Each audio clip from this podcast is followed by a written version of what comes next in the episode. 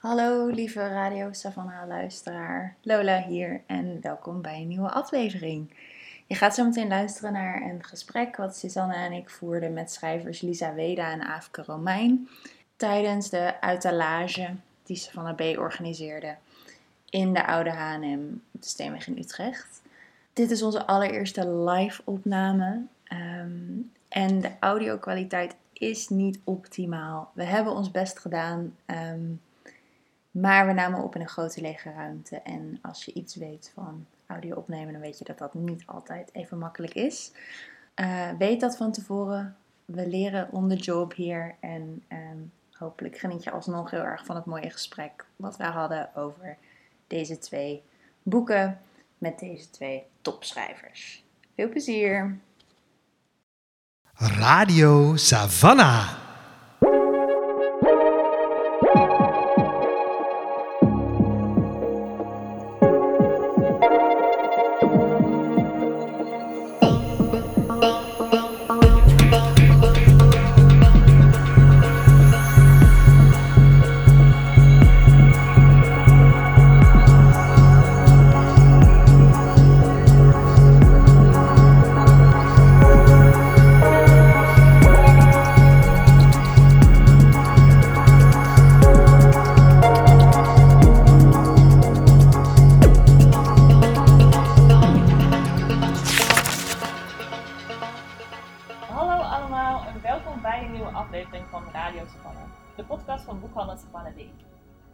Ik ben Suzanne. En ik ben Lola.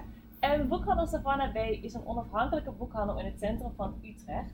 Wij zijn gespecialiseerd in feministische literatuur. Voor ons wil dat zoveel zeggen als literatuur op het snijvlak van gender, queerness, postkolonial en het klimaat.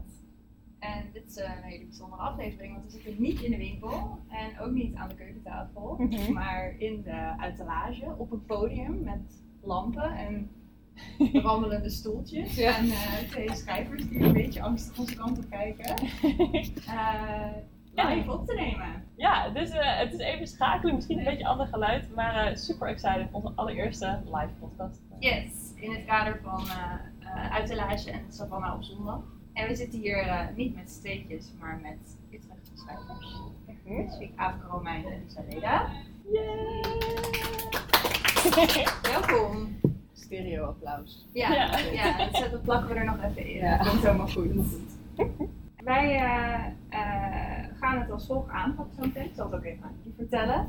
We gaan jullie even één voor één een paar vragen stellen. Er worden wat stukjes voorgelezen uit de boeken. En dan kunnen we nog lekker samen even kletsen over het leven, schrijven, boeken, Utrecht en al het andere wat nog langs komt vliegen. Yes, alright. Goed? Ja. Lisa, ik had jou heel excited als eerste ingepland. Om voor te lezen? Ja, om voor te lezen. Ja. Ik ga je eerst even voorstellen. Dat is goed. Want Lisa zit hier naast mij. Lisa Weda, een Nederlands-Oekraïnse schrijver, based in Utrecht. Maakt onder andere programma's met mooie woorden. Ga daar allemaal heen. Komende 13 november is de volgende. 13 november. Wordt heel leuk. Weet ik, uit ervaring. Ja, dus, zeker. Doe dat. En jouw debuutroman komt eraan, Alexandra, bij de Bezige Bij, eind oktober. En dat betekent dus dat de mensen, jullie en de mensen die nu luisteren, een primeur krijgen. Mm-hmm. Ja, spannend. Denk ik, toch? De eerste keer voorlezen uit Alexandra? Ja, we zeggen voor die de podcast dat dat zo is. Dankjewel. Dankjewel, daar ben ik heel blij mee. Chill. De eerste keer dat ik met mijn moeder in Odessa was, in mei 2015, was Kolja al 2 maanden zoek. Het was de avond van onze aankomst en we zaten met z'n allen in de woonkamer van oud-tante Clara. Oom Andri hief wodka nummer 1, glas gin. Dank jullie wel dat jullie hier gekomen zijn, zei hij. Naar ons land, naar onze stad. We hopen dat jullie, ondanks alle breekbare omstandigheden hier, de liefde voor ons land zullen voelen. Zoals wij dat doen. Na zdrovje. Of ja, Bujimol, wat je wil. Oekraïens, Russisch, we zitten er een beetje tussenin, hè? Met onze voorouders en onze Oekraïense paspoorten. We proosten. Oud-tante Nina deed haar ogen dicht, kneep in mijn knie, klopte het glaasje waarop een afbeelding van Volendam stond in 1 keer achterover en zette het met een klap op tafel. Ai, Liesinka, zei ze tegen me, ik ben hier toch te oud voor. Andri pakte de fles op en schonk weer in, zijn hand nonchalant over de tafel bewegend. De wodka liep over de borden met haring en kip, over schijven tomaat, stukken paprika en gevulde eieren. Adjin, dwa, drie, zei hij tegen oud-tante Nina, terwijl hij zijn duim, wijsvinger en middelvinger in de lucht stak om vervolgens zijn hand omhoog te houden, net als Jezus op het icoon achter hem. Anders brengt het ongeluk. Dat kunnen we nu even niet gebruiken. Ook ik, vroeg oud-tante Nina met een theatraal gezicht en tikte tegen haar borstkas. U ook, scandeerde de hele tafel. Ja, top, dankjewel. We ontmoeten net in dat fragment een deel van de familie om wie dit boek gaat. Ja.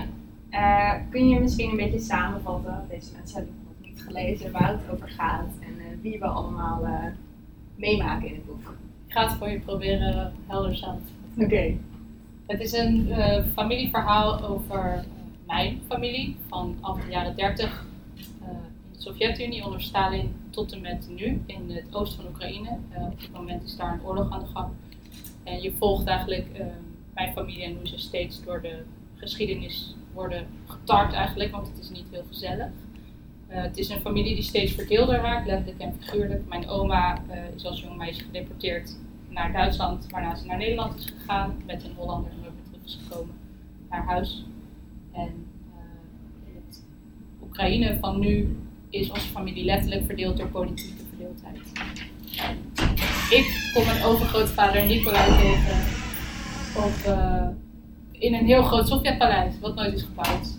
Ja. Omdat ik hem graag wilde ontmoeten en vertellen elkaar de geschiedenis van de familie. Denk ik. Ja, ja? Volgens mij, ja, ik heb het boek gelezen, dus het gebeurt. Ja, gelukkig. Ja, en kun je iets vertellen over de ontstaansgeschiedenis van het boek? Want het is natuurlijk jouw familie. En je had er ook geen boek over kunnen schrijven of iets anders kunnen doen. Ja, ik begon eigenlijk met het uitzoeken van, in 2012 met het uitzoeken van de deportatie van mijn oma. Omdat er in de Tweede Wereldoorlog zijn er 1,2 miljoen meisjes gedeporteerd vanuit de Sovjet-Unie naar Duitsland om te werken in boerderijen, in bakkerijen, in winkels, maar vooral ook in de oorlogsindustrie, onder andere in het Ruhrgebied. Mijn oma heeft daar gewerkt en ik wist er eigenlijk niks van. Ik wist ook niet dat die aantallen zo hoog waren. Dus toen ben ik dat begonnen onderzoeken. Mijn oma leeft nog, ze is 97. Dus ik ben in 2012 begonnen en ben nog steeds in gesprek met haar. En stel haar vragen en van het een kwam uit het ander. Hoorde ik het woord onstaanbaar erin en daarna kwam er over de jaren 30 ineens bijvoorbeeld het woord kulak, rijke boeren opzetten. Dat waren de boeren die van hun land werden weggehaald onder Stalin om ruimte te maken voor collectieve boerderijen. En daar kwam het verhaal over de hongersnood in Oost-Oekraïne uit voort, een hele grote hongersnood in de jaren 30. En toen brak de oorlog uit. En toen werden er 2 ooms vermoord. En toen dacht ik, holy shit, wat fuck is dit? Wat is dit met die geboortegrond van mijn oma en hoe kan dit? En waarom herhaalt de geschiedenis zich de hele tijd? Dat is iets wat je in die gebieden in het oosten van Europa wel meer ziet. Dus toen ben ik dat allemaal gaan proberen samen te persen in één verhaal. Waarin allerlei familieverhalen die hierover gaan of hier rondom zitten elkaar ontmoeten. Yeah. Ja. Ja, want zijn dit dan ook allemaal verhalen die je in de familie al veel gedeeld worden? Is er dan zeg maar, een rijke cultuur dat soort verhalen uitgewisseld worden? Of ben je daar echt achter gekomen door voor dit boek daar helemaal in te duiken? Ja, het is heel erg treffend. Want die mensen zeggen niks. De Sovjet-tijd staat bekend om onze eigen cultuur. Want als je iets zei, dan werd je geëxecuteerd of gedeporteerd. Dus ik heb heel veel zelf uit moeten zoeken. Dus mijn oma vertelde wel... we waren koelakken en dat was het. Dus dan ben ik zelf alles gaan lezen over die hongersnood en over de jaren 30 en over Stalin en over die deportaties. En zo ook over die laatste delen en over de oorlog nu. Het is gewoon moeilijk, want ik ben daar nooit geweest, omdat toen ik echt begon met het bezoeken van dat land, lagen daar overal mijnen en moest ik met een perskaart en met een kogelvrij daarheen, dat leek me een vrij slecht idee. Dus dat is allemaal beeldresearch bijvoorbeeld. Yeah. En het is moeilijk om erover te praten. Mijn oud-tantes die worden echt wel, ik heb veel soort van half ruzie gekregen met hun. Yeah. Maar ze komen wel terug daarna, maar het duurt gewoon lang. Het eerste wat ze doen is altijd zwijgen en daarna later, dus ik ja, dan al 7 jaar vragen aan het sturen. Ja. Ja, en ook aan het schrijven dan. Ja. Is dat dan ook een moment dat je dat boek, jouw eigen, zeg maar, niet reconstructie van het verhaal, maar het verhaal wat jij nu opschrijft, dan ook weer terug naar de familie brengt? Of is dat... Sorry, het wordt een beetje heel persoonlijk opeens. En ik kan me zo voorstellen inderdaad dat die verhalen zijn deels jouw verhalen, je familieverhalen, deels ook Europese verhalen. Ja. Oh jeetje, ja, het is wel heel, het is wel vrij gefictionaliseerd. Ik denk dat dat ook wel nodig is. Ik denk in de vertaling, de namen zijn nu allemaal echt, maar wel vermengd. Dus sommige namen zijn niet wat ze echt zijn, maar zijn wel de daadwerkelijke namen van familieleden. Dat is wel, dat als het wordt vertaald moet dat veranderd worden. Dat moet toch wel veranderd worden, maar... Wat is je vraag weer? Nee, over hoe jouw boek dan weer binnen de verhalen past die in je familie wel of niet gedeeld worden. Ja, het past er wel bij, maar ik denk dat ze dat de Oekraïnse tak is wel trots. Maar ik denk niet dat ze per se weten dat dit echt een grote Nederlandse uitgeverij is. Dus dat is een beetje zo'n, oh je bent schrijver. Is goed, lekker doen. Ja, ik kan het nog kennen. Ja. Dus ik denk dat ze niet zo goed de omvang van de rijkwijde van de uitgeverij begrijpen. Ja. En dat is voor nu wel oké. En ik hoop wel op vertalingen in. Het is ook wel goed dat het een beetje meer hier blijft voor nu. Ja. Ja, want je gooit er ook wel een fictief sausje over. En ook een beetje een soort magisch, realistisch sausje, om het maar even zo te noemen. Ja, ik had heel lang was het echt veel meer een non-fictieverhaal. En het paleis waar ik dus met mijn overgrootvader in loop, dat is een paleis dat echt gebouwd had moeten worden. Onder Stalin. In de jaren 30 hebben ze daar een gigantische kathedraal voor opgeplaatst in Moskou. De grootste kathedraal van Rusland was dat, best wel zonde dat je dat dan doet. En daar ging het boek eigenlijk over, dus het hele skelet van de roman was dat paleis. Maar dat was echt saai. Het is verschrikkelijk. Zoveel feitjes en ik weet nu alles hoe het is gebouwd op zo'n mensen die gaan veranderen. Maar de magische realisme, waar uiteindelijk is dat paleis alleen overgebleven en dan ben ik daar en daar kan ik alles instoppen wat zo duister was aan die Sovjet-Unie. En, yeah. Met allemaal lijpe mozaïeken en kastjes waar gulagfoto's uitkomen en dat was ook een manier om die geschiedenis te vertellen zonder, ja die magisch realistische wereld heeft wel geholpen met het vertellen van een verschrikkelijk verhaal zonder dat het zo, het is geen klassieke historische roman.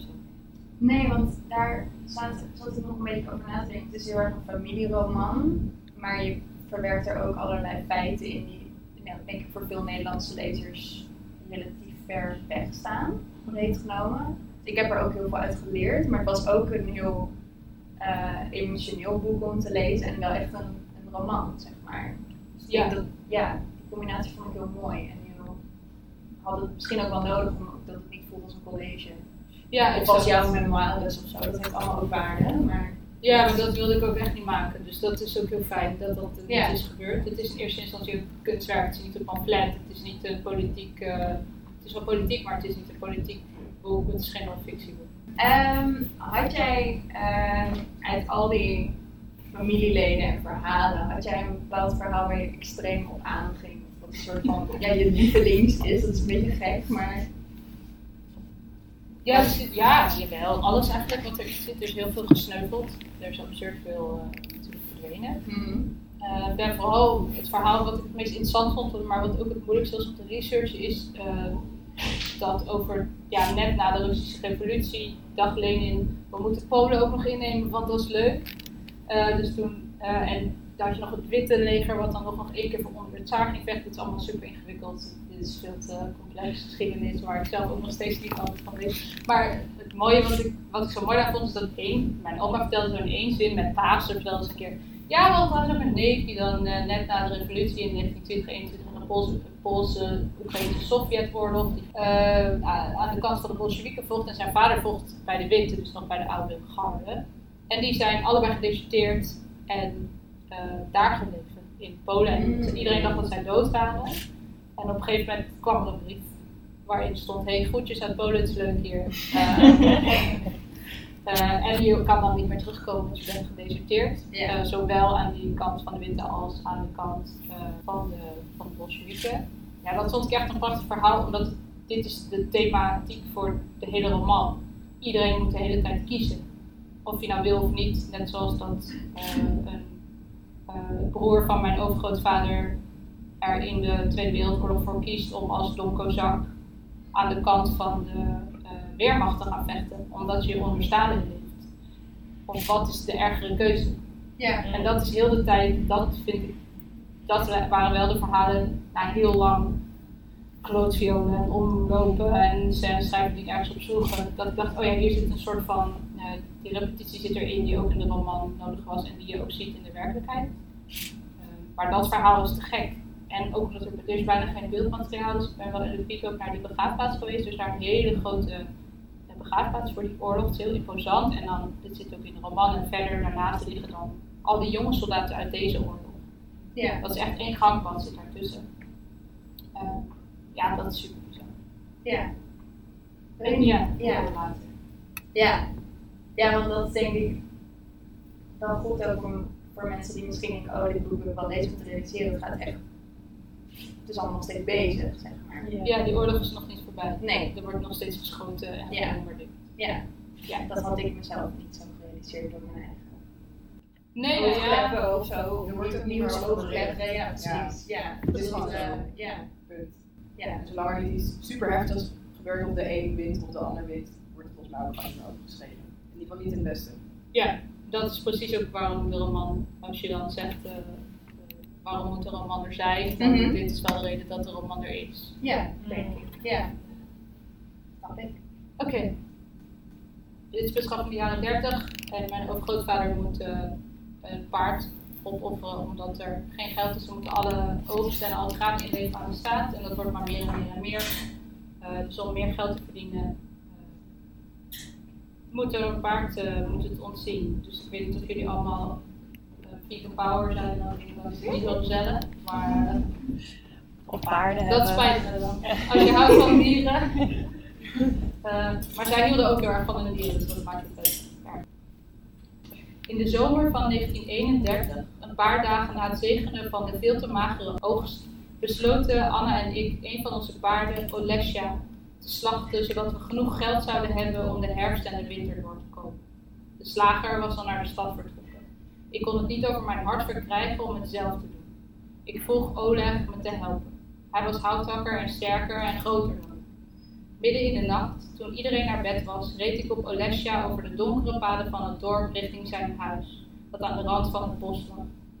Zittend op de warme rug van het dier dat zoveel oogsten met ons had meegemaakt, dacht ik, alles wat deze grond leefbaar heeft gemaakt gaat verloren. Het laatste stuk naar Olegs huis moest ik het dier achter me aantrekken over een smal bospad. Je zag daar geen hand voor ogen. Ooit, na een oogstfeest, was ik er gruwelijk over een boomstroom gestruikeld. Ik zat onder de blauwe plekken, ik kon een week amper lopen. Daar heeft Baba Mari me nog lang mee geplaagd. Dan kwam ik half hinkend de schuur binnen en dan deed ze mijn manke loopje na terwijl ze keihard lachte. Die nacht liep ik heel voorzichtig over dat pad, schuifelend. De grote teen van mijn ene voet tegen de hiel van mijn andere voet zettend. Een vreemde valpartij mocht niet het laatste zijn wat Olesja met mij meemaakte. Dat was niet wat er nog op dit stuk grond mocht gebeuren. Mijn vader zou zich dood hebben geschaamd als hij hoorde dat zijn donkerzakke zoon was gestruikeld en geplekt door zijn eigen paard. Ik zag hem al helemaal liggen daar in het bos. Hij zei altijd, een donkerzak is niet zonder zijn paard. Die nacht dacht ik veel aan hem, aan mijn vader. Aan hoe hij me als jong jongetje op de rug van een paard zette en me gewoon losliet, een veld in. Hij spoorde me aan mijn hakken in de huid van het dier te doen. Ik deed het die eerste keer met blote voeten. Ik voelde de spieren van het paard, de lijnen van zijn lijf. Mijn voeten waren koel tegen zijn warme buik. Mijn hielen verdwenen bijna in zijn flanken. Het dier was ruw en zacht tegelijk. Ik klampte me vast aan zijn nek, tot mijn vader me woedend nariep. Ik moest rechtop zitten, rechtop en zonder angst. De laatste paar meters voor Olegs huis rechtte ik mijn rug. Het paard mocht me niet zwak zien, niet klein. Bij Oleg stond bijna alles al klaar. Zijn stuipsteen, de touwen, een trog met hooi voor Olesja, zodat ons lieve paard afgeleid zou zijn. Emmers om het bloed mee op te vangen. Oleg aaide het dier toen we aankwamen, fluisterde oude woorden die we van onze vaders hadden geleerd in zijn oor. Hij zong het lied van de zwarte raaf. Vlieg aan mijn zijde, vertel mijn lieve moeder dat ik voor het vaderland gevallen ben. Daarna zei hij me dat hij nog één ding moest halen. Hij ging met zijn olielamp zijn huis in en kwam terug met de grootste bijl die hij had. Is dit wat je gaat gebruiken? Vroeg ik hem geschrokken. Ik zag al voor me hoe hij Olesja als een barbaar te lijf zou gaan, in het vlees van een dier hakkend tot het in elkaar zou zakken. Of hoe hij Olesja's knie zou breken om het dier daarna pas de genadeklap te geven. Ik hoorde de botten bijna verbrijzelen. Wees even stil, zei Oleg. Ik geef één klap. Dit mag niet fout gaan. Ik hield mijn armen om de buik van Olesja en deed mijn ogen dicht. Ik hoorde Oleg diep ademhalen, gevolgd door een doffe klap. Achter ons was het bos stil. Geen tak kraakte, geen hert bewoog. De enige keer dat het ook zo stil was op ons land, was toen de trein waar Alexandra, Nusha en Dusha in zaten uit het zicht reed en we hun geschreeuw en gehuil niet meer hoorden. De geluiden, na de klap op Olesja's hoofd, kan ik nog steeds voor me halen. Het kapmes in zijn nek, het opensplijtende vlees en het in de emmer stromende bloed. Het dier gleed uit mijn arm. We bonden een touw om zijn achterbenen, takelden hem omhoog en lieten hem levend achter Oleg gaan, op het deel van de veranda waar hij nooit zat. We dronken kwast en zeiden niets tegen elkaar. De emmers bloed gooiden we leeg in een zijstroom van de doek. Dankjewel. Alsjeblieft. En komt het boek eind oktober uit? Ja. Er komt er nog een feestje en een presentatie of iets anders gezelligs? Er komt, het spijt me aan, een presentatie in Amsterdam. En een feest in Utrecht. Ik ben samen met de boekbar iets aan het bedenken. Met ook een DJ, Kipski, die ook in Utrecht woont. En ik hoop, Diamanda Laberge Dram, een violiste ergens in november. En we gaan een eigen vodka-fles maken die je dan kan kopen. En die mag je meteen opdrinken, dan kunnen we het al heel dronken worden. Dat is eigenlijk de ik heb een custom vodka-fles. Ja, dat is super leuk. Heel cool. Dus ja, als het zover is, dan zal ik dit doorgeven. Schreeuwen wij het allemaal van elkaar? Ja, iedereen is welkom. Dus het is een open feestje. Leuk. Ja. We zitten nu al. Ik ook. Thanks. Ja, dankjewel. Ja, nou, we komen Lisa, we komen zo meteen natuurlijk bij terug aan het einde als we met allen gaan kletsen. Maar dan maken we nu de switch naar onze andere superspecial guest, en dat is Afke Romijn. Ik ga je zo meteen ook vragen om wat voor te dragen uit je boek, maar laat ik eerst even voorstellen aan de mensen hier en de mensen thuis. Dus als je Afke Romijn nog niet kent, dan heb je wel denk je best gedaan. Afke Romijn is zichtbaar en werkzaam in allerlei verschillende soorten media. Ze is journalist, ze is muzikant en ze is schrijver. In 2018 verscheen haar debuutroman, Concept M. Een soort, ja, ik zou zeggen een maatschappij-kritische science fiction, maar daar kunnen we misschien zo verder nog over praten. 2 jaar later verscheen, dus dat is eigenlijk vorig jaar in 2020, je bundel Leegstand. En nu is er dus 7B, een nieuwe roman, een soort vervolgroman op Concept M. In ieder geval speelt zich af in diezelfde wereld, haalt ook vergelijkbare thema's misschien aan. En wat ook leuk is om te weten waarschijnlijk is dat van de Concept M en van Leegstand verschenen corresponding albums met muziek die matcht beide boeken. En nu is er dus 7B. Zou je daar iets uit voor willen lezen? Ja. Alright, we zijn in Noordoost-Groningen. Even voor de context. Laat er geen twijfel over bestaan, 7B is in 1 pennenstreep tot leven gewekt. Het is nog vroeg. We kijken vanaf de zuidkant, in de verte ligt ergens het water van de Dollard, achter een rij boerderijen en een dijk. Tot dat punt akkers. Lange tijd hebben die voor de middelpuntvliegende kracht gezorgd van wat men de krimpgebieden noemde. Vanwege de uitgestrekte leegte vertrok men hier.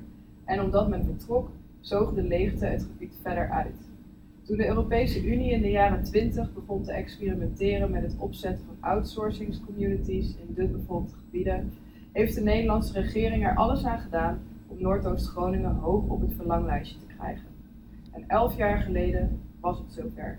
De bouw van locatie 7 zou bijna 3 jaar duren, maar dan een architectonisch spektakelstuk afleveren. Het pakte anders uit. Al tijdens de bouw kwamen grove ontwerpfouten aan het licht en een reeks korte opeenvolgende ongelukken op de bouwlocatie werden het project uiteindelijk fataal.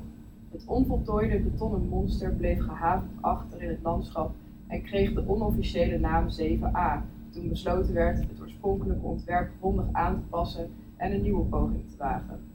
De tweede poging, gelegen tussen Beerta, Finsterwolde en Hongerige Wolf, werd geopend in 2032, na bijna 3 jaar bouwen. Officieel werd voor de naam Leda gekozen. Het koloniseren van andere planeten was nog altijd toekomstmuziek en om op een ambtelijke manier toch het gevoel te hebben grenzen te verleggen, noemde men de nieuwe Europese outposts maar naar manen van Jupiter. In de praktijk lees je de naam Leda alleen nog op de etiketten van bestellingen die er bezorgd worden. Heeft men het over Leda, dan heeft men het simpelweg over 7B of het gebouw. Dankjewel. Dit is de opening van het boek, waar we gelijk een soort van een wereld in worden gebracht.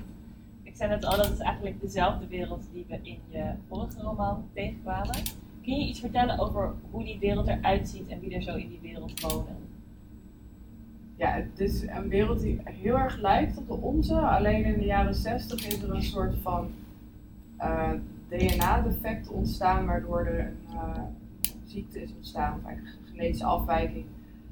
Waardoor een groot deel van de mensheid ziek is. En met die ziekte valt in principe prima te leven, alleen je hebt veel medicatie nodig. En de mensen zijn wel gewoon wat breekbaarder. Dus het komt de productiviteit niet ten goede, zeg maar, dat er steeds meer mensen ziek worden. En dat heeft allerlei geopolitieke gevolgen. Dus ja, zeg maar, de maatschappelijke onrust die het verspreiden van die ziekte met zich meebrengt, leidt onder andere tot een totaal nieuw politiek systeem in Nederland en een aantal andere West-Europese landen, maar ook tot oorlogen over grondstoffen en dat soort dingen. Mm-hmm. Ja. Ja. En die ziekte inderdaad, kleurloosheid, dat is een thema wat we in het vorige boek ook al, en ik ga niet alleen maar naar je vorige boek uit, ik beloof je. Maar toch even vragen, het is toch een soort vervolg, wel allemaal nieuwe personages. Yeah. Waarom wilde je dat doen? Waren er bepaalde elementen uit de wereld die je nog verder wilde verkennen? Zat er nog een verhaal in? Nou, ik had gewoon heel erg het gevoel, ik moet altijd heel lang nadenken voor ik begin te schrijven aan een boek. En dat nadenken vind ik echt superleuk. Dat is misschien wel een van de leukste fases, behalve als je de laatste punt hebt gezet, dat is ook leuk. Maar dat is enger. En aan het begin kan alles nog. En toen ik Concept M, dus mijn eerste roman, af had, toen had ik eigenlijk zo'n enorme wereld gebouwd. Dat ik echt zei van ik heb nu 1 klein verhaaltje verteld dat zich daar afspeelt. Maar het was een beetje alsof ik een Netflix-serie aan het schrijven was en ik had net de pilot af of zo. Yeah. Dus ja, ik had er gebeurt nog veel meer in deze wereld en ik wilde ook heel graag gewoon verder de toekomst in en ook verder terug. En ik wilde ook, Concept M speelde zich echt af in Nederland, in de Randstad. Mm-hmm. Ik wilde heel graag ook echt een Europese roman schrijven en kijken van oké, hoe zo'n ziekte ook wereldwijd, zeg maar, effect heeft. Mm-hmm. Toen kwam corona, super ironisch. Dus dat was het, en dat heb ik nog steeds ook wel. Het voelt voor mij, zeg maar, zo'n roman schrijven voelt voor mij echt als het schrijven van 1 aflevering van een enorme serie. Ja. Ik zou ook zo hier nog zo 3 keer zo dik hebben kunnen maken of zo. Ja. Maar ik wil ook wel altijd eindigen met een soort cliffhanger. Ja. Maar dat betekent ook dat mensen altijd blijven vragen van oké, wanneer komt het volgende en hoe loopt het af? Ja. Dus komt er dan een soort Afke Romijn Chronicles Cinematic Universe of zo? Ja, ik weet het niet, maar ik ben er nog niet klaar mee. Ik had ook toen ik die wereld bedacht, had ik meteen zoiets van hier moeten minstens 5 romans of zo in zitten. Dat kan gewoon haast niet anders. En dat voel ik nog steeds wel. Mm-hmm. Ik loop er gewoon elke dag rond eigenlijk en het houdt niet op. En ik heb ook nog niet de behoefte gevoeld om een heel ander universum te gaan bedenken of... Ik snap opeens heel goed waarom heel veel sci-fi en fantasy auteurs in lange series schrijven. Yeah. Dat is gewoon heel verleidelijk en ook wel leuk. Yeah. Ja. Maar het is voor de lezer ook heel fijn om terug te komen bij de wereld. Inderdaad, omdat je al heel veel van de wereld begrijpt uit het vorige boek, kun je er nu instappen en allemaal nieuwe lagen en nieuwe vragen die je nu eigenlijk ook weer stelt deze roman. Yeah. Een soort van verdieping Ja, ik heb wel het enige, ik zeg maar, ik wil geen luie auteur worden of zo, mm-hmm. Dus ik heb wel een soort van aantal eisen die ik aan mezelf stel op het moment dat ik dus inderdaad weer terug die wereld instap. En een daarvan is dat ik inderdaad telkens een andere plek en een andere tijdsbepaling neem. Dus dit speelt zich af in 2040, Concept M was 2020. Dus dat het wel echt een nieuw verhaal moet zijn, zeg maar. Yeah. Maar dat je wel indirect wel echt nog leest van, oh ja, hoe is het vorige boek af, hoe is het verder gegaan? Of, yeah. Dus dat het niet zeg maar een soort van, echt een seizoen van een Netflix-serie wordt. Ja, het moeten eigenlijk wel, het moet wel gewoon films zijn die in dezelfde film passen of zo. Ja. Yeah. En met het schrijven van dit boek, je zei van je wilde in ieder geval terug naar de wereld, dus die wereld was er misschien eerst. Wat was er in dit boek dat er voor jou daarna als eerste kwam? Was er één, want er zijn verschillende verhaallijnen, verschillende personages, ontspannende complotten die zich voltrekken ook door het boek heen. Was er één personage dat als eerste kwam, of één verhaallijn, of één soort van maatschappijkritisch thema? Bij mij is er bijna altijd als eerste een gebouw. En dat was hier ook, 7B is een gebouw. Het is heel, dat is best een heel saaie titel. En ik wilde, ik had een soort visie op een idee van een stad die in één keer gebouwd wordt en dus en ook echt één eenheid vormt. Dus waar je hebt het in Canada zijn er een aantal steden zoals Winnipeg bijvoorbeeld waar het zo lang zo koud is dat er hele ondergrondse infrastructuurnetwerken zijn gemaakt. En ik heb altijd een soort van fantasie gehad van oké, stel dat je in één keer als architect één hele stad zou kunnen neerzetten waar alles in zit. Dus er moeten ook voorzieningen zijn. Het is niet alleen maar een Phoenixwijk met heel veel rijsthuizen. Okay. Hoe zou je dat dan doen? En hoe zou dat eruit zien? Hoe zou dat logistiek ook handig zijn? En echt het bouwen van de maquette eigenlijk van die stad in mijn hoofd. Dat was er echt als eerste. En daarna was de eerste gedachte van oké, maar wie gaat daar dan wonen? Want Noordoost-Groningen is nou niet echt een gebied dat je denkt van oh ja, daar zijn heel veel banen of zo. Dat was eigenlijk uiteindelijk ook vrij simpel. Ik dacht van ja, er moet gewoon een overheidsinstantie zijn die plek nodig heeft. Dat zie je nu ook al, weet je wel, de duo's en de belastingdiensten zijn aan het worden verplaatst of naar Heerlen. En ik denk dat dat nog wel meer gaat gebeuren. Een soort van heel, daaruit volgde dan weer, dat je zo krijgt een soort van netwerk van keuzes die je dan maakt. En daaruit volgde dan weer van bijna alles wordt verder genationaliseerd in mijn boeken. Dus in plaats van dat we steeds neoliberaler worden, wordt het soort van steeds maar eigenlijk autoritairder. En ik dacht, ja, Facebook gaat een soort van ontploffen. Uiteindelijk gaat de overheid gewoon, in Denemarken gebeurt het al een beetje, gewoon een soort van eigen netwerk opzetten met eigen sociale onderdelen, zeg maar. En dat is dan een netwerk dat mensen wel kunnen gebruiken, vooral in overheidsadministratie, maar ook als sociaal medium. Ja, dat heet Connect. En dat heet Connect en daar heb je moderators voor nodig. En op dit moment worden die weggestopt in donkere schuren in Oost-Duitsland en heel naar behandeld. En ik dacht van ja, wat nou als de overheid gewoon echt verantwoordelijkheid neemt en het opzet, maar het dan goed doet, zeg maar. Ja. En dat is, dat was het eerste. Ja. Daarna volgde het.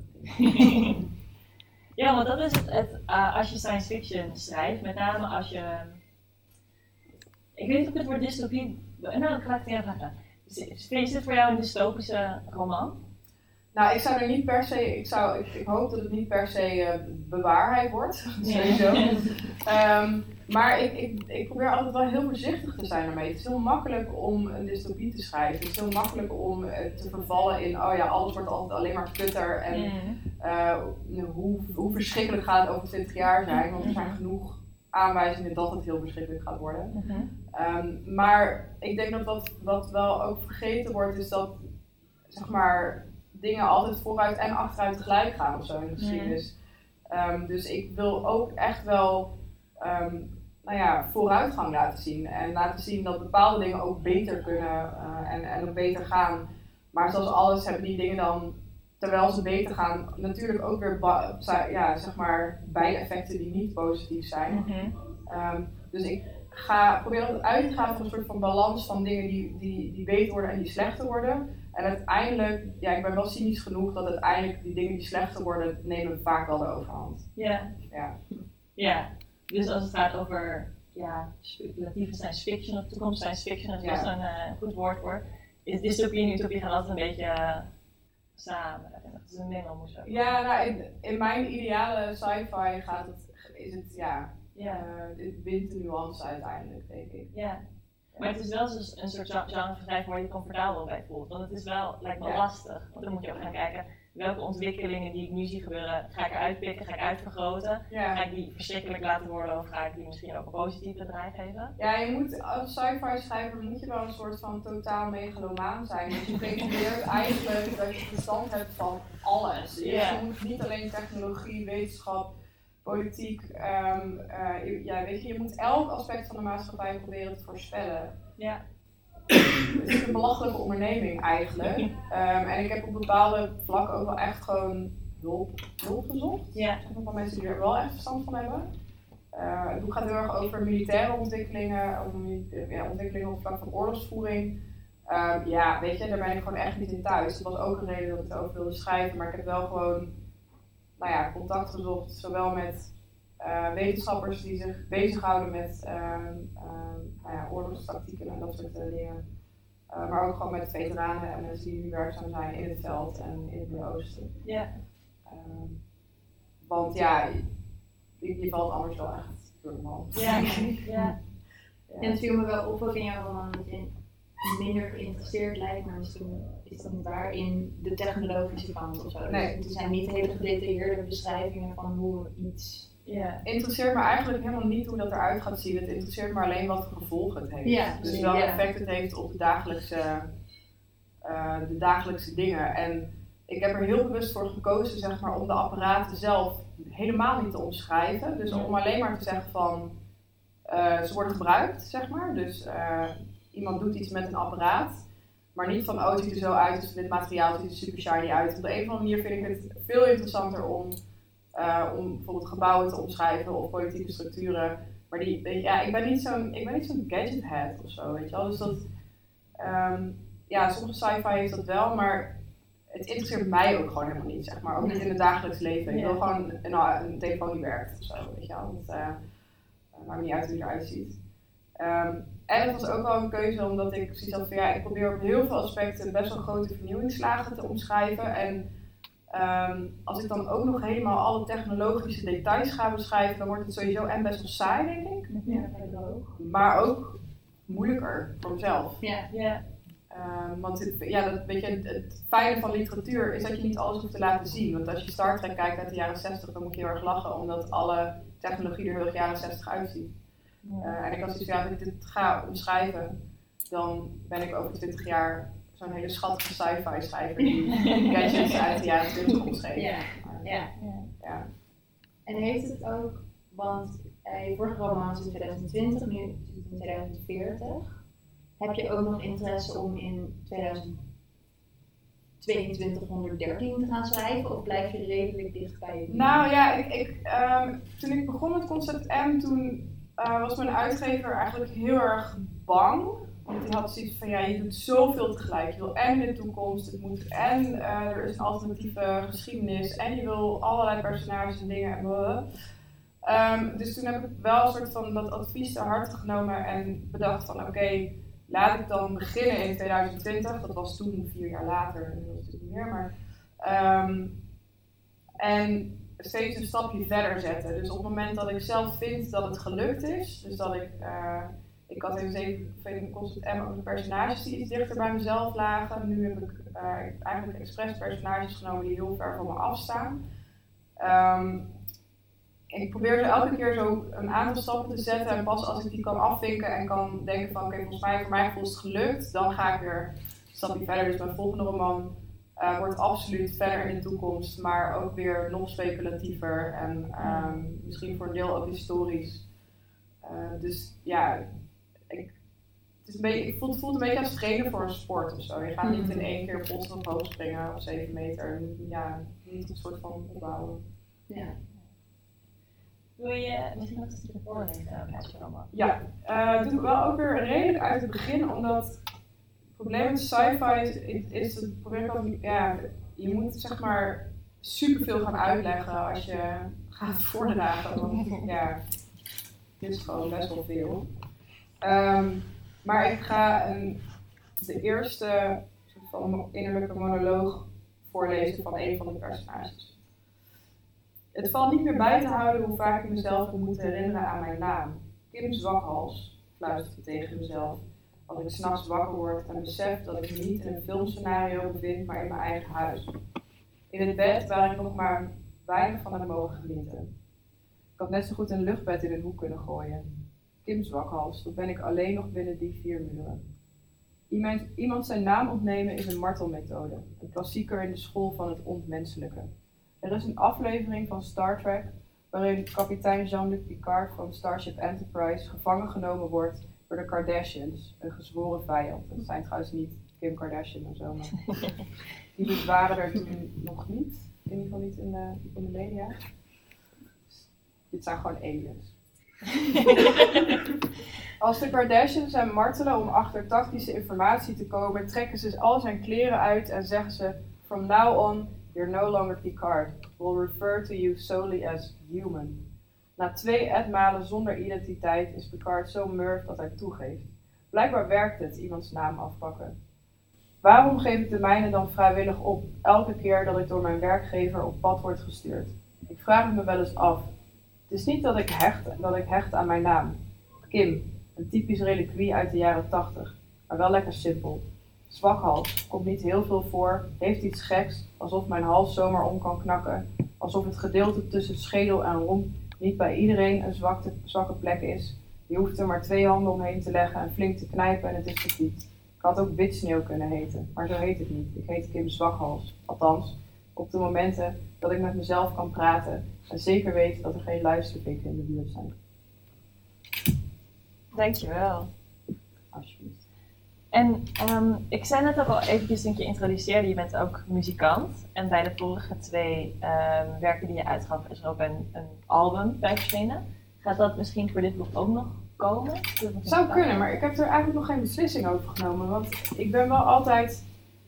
Ik ben altijd heel bang voor, zeg maar, tradities en gewoontes. Dus ik heb het nu 2 keer gedaan en dan denk ik meteen van, oh, dat betekent in mijn wereld dat ik eigenlijk nu iets heel anders moet gaan doen. Tegelijkertijd heeft het op zich wel erg gewerkt, conceptueel. Dus misschien dat ik het gewoon toch nog een keer ga doen. Maar dat besluit ik ergens in de loop van de komende 6 maanden, denk ik. Alright. Lisa, ga jij een album uit? Een soundtrack? Ja. Nee, maar ik zou heel graag het paleis in augmented reality willen laten bouwen. Oeh.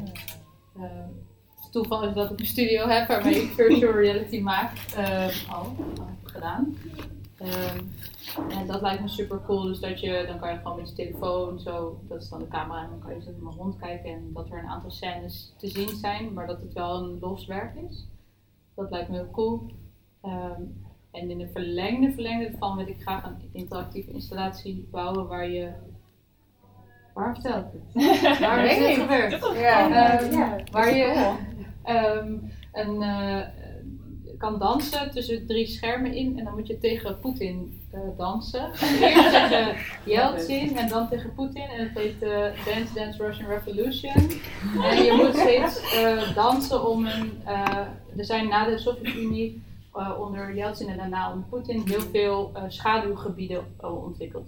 Dus Abchazië bij Georgië, Zuid-Ossetië, Transnistrië, nu dan de Donbass. Er zijn veel voorbeelden van te noemen en ik wil graag dat je zo in levels steeds moet dansen tegen hun. En in het begin is het best makkelijk, maar je verliest wel de hele tijd. Dus je verliest steeds dat stukje land. Je moet dansen om die stukjes land te redden van schaduwoorlog. Ja, dat lijkt me fantastisch. Ja, mij ook. Het doet me heel erg denken aan een versie van Monopoly die ik gekregen heb van mijn schoonouders, die echt wel heel rood zijn, zeg maar. Het heet Monopoly en het komt uit de jaren 80 en je bent een Peruviaanse boer en je krijgt steeds echt $2 of zo en dan moet je dan je land mee volbouwen met, en dan mag je zelf kiezen of je koffie verbouwt of coca planten of whatever. En dan aan het einde dan moet je allemaal kaarten trekken en daar staat al van het is slecht weer, er is een dictator op en uiteindelijk verlies je dus altijd je oogst en het gaat er dus om wie het laatste verhongert. Oh. Het is zo'n topspel. Het leuke is dat je er, het is zo sneu dat je er, je wordt er meteen soort van solidair van. Want echt na 2 rondjes heb je van, oh ik vind het zo zielig, hier heb je wat van mijn koffieplanten. En dan is het, zeg maar, het is een gedeelde smart. Ja, het is tegenovergesteld van Monopoly ook in uitwerking. Oh, te gek joh. Awesome, yeah. Oh, wat cool. Je hebt ook een computergame die heet Papers, Please. Ja. Yeah. Als je gewoon een normale computer koopt, dit kost een €10 of zo. En je bent 3 dagen lang gestrest achter die computer. En dan ben je een douanier in een steeds corrupter wordend land. En dan moet je dus... allemaal illegale mensen mogen niet naar binnen en dan moet je dat een stempel, je moet met steeds meer dingen rekening houden en je krijgt net niet genoeg betaald om de gasrekening te betalen, dus dan na 4 dagen gaat je oma dood en dan word je dus steeds corrupter, dus ze trekken je gewoon steeds verder dat corrupte systeem in. En dus denk ik niet echt een einde aan dat spel, nee. Maar ik zat dat dan echt met 4 vrienden zo, nee dit is verkeerd stempelhokje, wacht, en dan moet je zo met zo alleen in buis volgens mij. Ja. Dat is heel leuk. Ik ben heel erg gefascineerd door dystopische games. Dus het is echt een subgenre dat veel groter is dan je denkt. En het is echt te gek. Het is fantastisch. Ja. Wat fijn dat dat daar ook goed is. Ja. Ik ben er een hele niche aanbeveling, denk ik. Maar... ja, enthousiasme aan. Ik had hier heel leuk opgeschreven, hebben jullie nog een vraag voor elkaar? Maar volgens mij kunnen we gewoon weg. Ja. Ik heb wel nog een grote soort van schrijversvraag. En haak maar aan waar je op aangaat. Maar... want wij hadden, Suzanne en ik hadden in de voorbereiding erover gezegd, ja, het zijn eigenlijk best wel hele verschillende boeken en maken dat nou leuk tot één geheel. Maar eigenlijk zijn er ook wel een hoop thema's die overeenkomen en in elk geval een bepaalde, wat is dat? Engagement of maatschappijkritiek of zo, die ik wel terugzag in allebei de boeken. En een liefde voor Europa. Ja. Het zijn allebei Europese romans inderdaad. We gaan ook wel in op grote geopolitieke ontwikkelingen en verhalen. Wel gebonden ook weer trouwens aan je persoonlijke verhalen en familieverhalen. Ja. Maar dat staat in allebei de boeken wel. Is dat iets waarvan je denkt dat is bijvoorbeeld belangrijk om te doen? Of dat is een natuurlijke manier om dat zo in te steken? Is dat een keuze?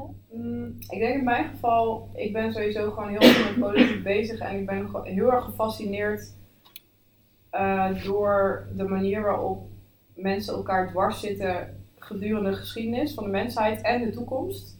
Want ik denk niet dat het ooit gaat eindigen, zeg maar, dat dwars zitten. Op grote gebieden en op hele kleine gebieden. En dat het eigenlijk zichzelf constant herhaalt, terwijl we denken dat alles heel erg verandert. Mm-hmm. Zijn die individuele menselijke verhalen van hoe de geschiedenis, inderdaad wat Lisa ook zei, hoe de geschiedenis mensen echt dwars zit, zijn overal en altijd ongeveer hetzelfde. Dat vind ik ontzettend fascinerend. Dus het hele idee van, oh ja, we wonen in Nederland, echt een supermooi land en daar gebeuren dit soort dingen al niet. Dat vind ik altijd heel verdacht en dan ga ik meteen op zoek naar van, oké, waar gebeurt het nu wel? Dus in mijn geval is het bijvoorbeeld inderdaad moderators die in Duitsland, op een gegeven moment was een klokkenluider die dan vertelde hoe die moderators in het donker de hele dag traumatiserende content moesten bekijken. Ja. Dat zijn die kleine, ja dat is voor niet klein, maar zeg maar, dat zijn... op wereldniveau kleinere verhalen die eigenlijk gaan over hoe mensen elkaar gewoon fucken de hele tijd. Ik vind dat, voor mij is dat een soort van overall thema voor alles wat ik doe ongeveer, denk ik. Ja. Ja. Dus, ja. Groot wel, joh. Ja, dat is groot. I know. Maar ik denk dat Europa wel een goede is. Ja. Ik heb veel Oekraïnse vrienden en die noemen dit deel van Europa Board Europe. Dat ze niet opletten en dat we, alleen in Nederland nu met de toeslagen ervaren, denk ik ook, waarom zijn we nog zo rustig of zo? Ja. Heeft iemand opgelet met wat er aan de hand is? En inderdaad, zodra je wel de goede achterdeur doorgaat, is er ineens van alles aan de hand. En in mijn geval vind ik het interessant dat het... Oekraïne is maar 3 uur vlieg. Kiev wordt het nieuwe Berlijn genoemd. De techno die komt als paddenstoelen uit de grond en iedereen is heel blij. En het is hartstikke populair land aan het worden langzaam. Maar als je dan, weet ik veel, met de trein kun je of met de vliegtuig 2 uur vliegen of met de trein, een nachttrein, dan ben je ineens aan de rand van een oorlogsgebied. En dat boeit ons. Ja, en dat geldt voor heel veel dingen. Het gaat echt niet alleen over Oekraïne. Er zijn zoveel dingen waar we kunnen zo makkelijk wegkijken. En dat is denk ik wel waarom ik liever daarover schrijf dan over dat ik een millennial ben en geen hypotheek kan betalen. Ja, dat weet men allemaal wel. En dat is ook druk, overigens. Ook leed. Ja. Maar ja, ik heb die positie ook een beetje gekregen natuurlijk. Omdat ik nou helemaal deels Oekraïens ben. Dus ik vind het wel interessant. En ik denk dat we ook wel, qua wat je zei, de herhaling van politiek. Dus ik zie die cirkel gewoon, je ziet het ook nu in Wit-Rusland gebeuren, in Belarus. Ja, het is fascinerend en het is ook interessant hoe lang, om maar even Europa te zeggen, ook al brokkelt dat volgens mij langzaam ook uit elkaar, hoe lang je je handen ergens vanaf kan houden, zolang je zelf goed zit. Ja. En het niet weet. Ik vind het, zeg maar, een soort van verkozen onwetendheid ook wel heel interessant. Ja, maar ik denk ook dat heb je niet soms dat je dan anders een week op de grond moet liggen van verdriet? Ja. Oké. Ja, totaal. Ja. Maar tegelijkertijd, is het een soort van, ik kan het me gewoon mentaal niet veroorloven om er niet naar te kijken of zo. Ja. Want het is er. En het is ook om er niet over te schrijven. Nee, ook niet. Ja. Ja, maar ja, in mijn geval, ik maak er wel sci-fi van.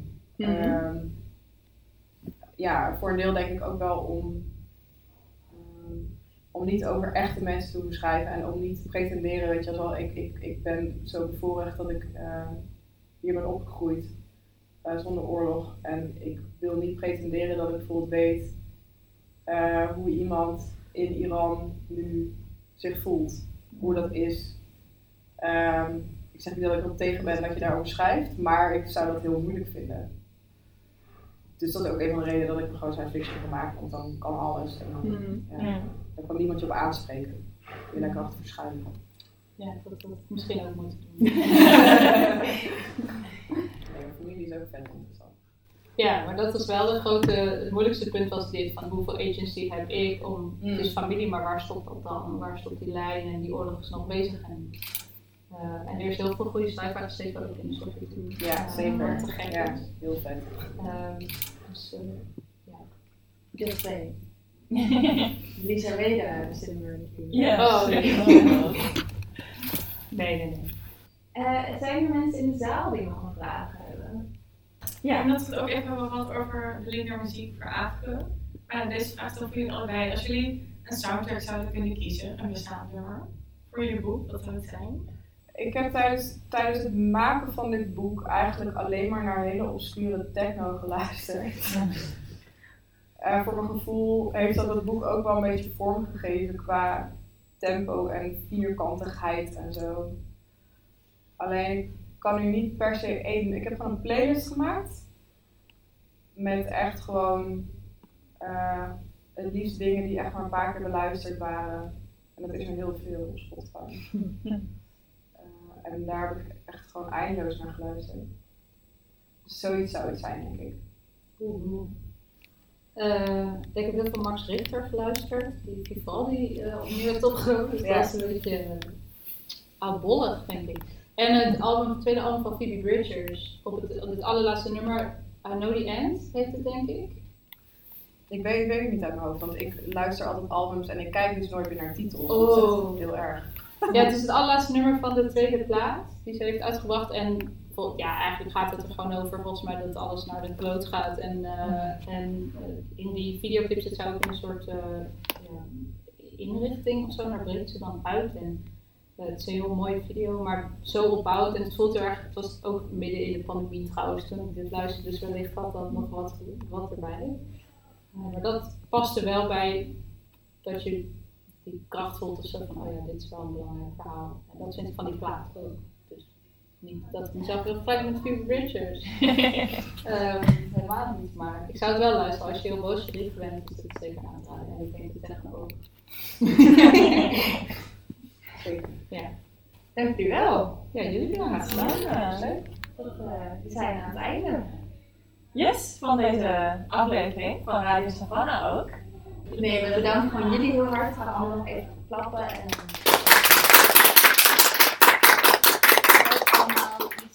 ja, we hebben het boek van Lisa hebben we in de voorverkoop via de webshop. En je hem al bestellen bij ons. We hebben een aantal gesigneerde exemplaren van Afke's nieuwe boek 7B, die we ook bij ons kan bestellen. Dus vind hun werk bij ons. En als je de podcast leuk vindt natuurlijk, geef het lekker sterren, geef het recensies, vertel je vrienden en vijanden dat het een podcast is.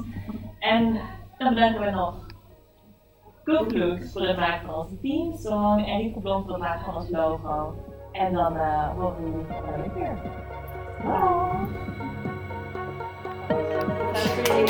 Bye!